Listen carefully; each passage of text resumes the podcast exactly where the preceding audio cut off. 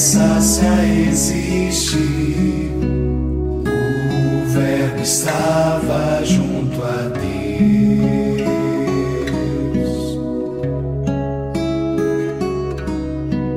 Veio ao mundo e para não abandonar. O Evangelho é do livro de São Lucas. Naquele tempo, Jesus contou uma parábola aos discípulos. Pode um cego guiar outro cego?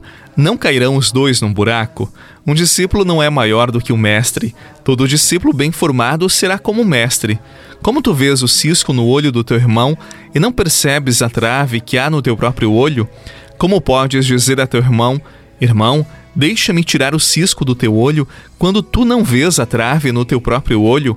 Hipócrita, tira primeiro a trave do teu olho, e então poderás enxergar bem para tirar o cisco do olho do teu irmão. Palavra da salvação, glória a vós, Senhor.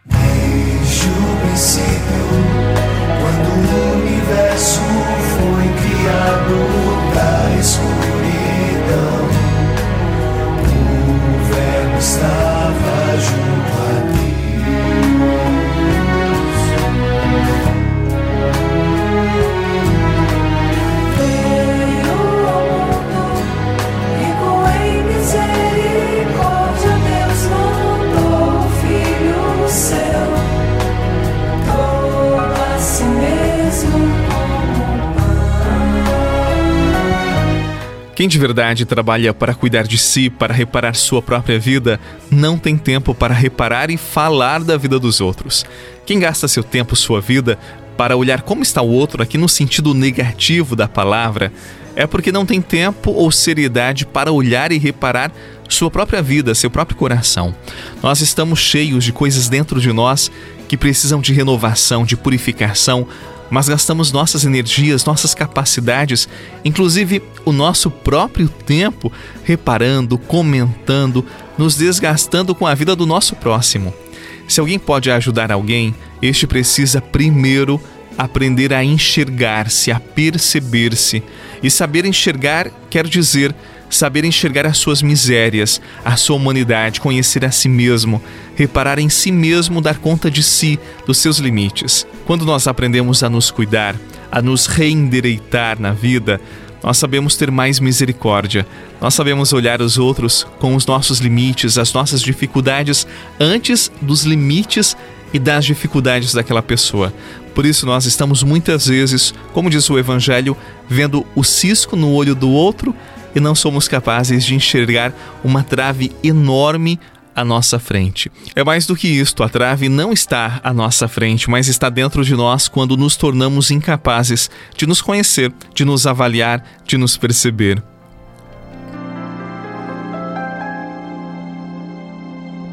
Nossa Senhora, Virgem do Silêncio, quero sempre te amar, deitar no teu colo, sentir teu perfume, teu carinho materno ganhar. Nossa Senhora, Virgem do Silêncio, quero sempre te amar, deitar no teu colo, sentir teu perfume, teu carinho materno ganhar. Lágrimas de sangue nos teus olhos, estigma e martírio da alma, mãezinha. Que a graça de Deus nos ajude, acima de tudo, a sermos capazes de, dia após dia, nos conhecermos melhor, a repararmos mais as nossas faltas e sermos capazes de dar o melhor de nós e sermos melhores a cada dia. Assim nós saberemos cuidar, amar, julgar menos, condenar de forma nenhuma, mas sermos o elo de misericórdia de Deus para com o nosso próximo. Que tenhamos esta graça em nossa vida e sejamos um dom na vida daqueles com quem convivemos, daqueles com quem partilhamos a história. Em nome do Pai, do Filho, do Espírito Santo. Amém. Um abraço para você e até amanhã, se Deus quiser.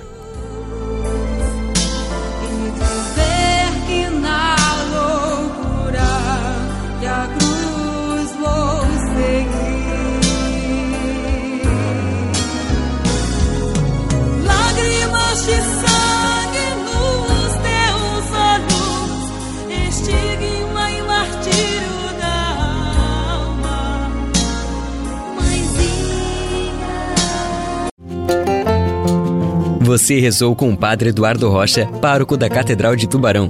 Você pode acompanhar todos os dias pelo Spotify, Deezer, Castbox, Google Podcasts e YouTube. Basta procurar Oração da Manhã com o Padre Eduardo Rocha. E se preferir para receber pelo WhatsApp e Telegram, envie a palavra oração para quarenta e oito, nove nove seis quatro quatro, um quatro três três.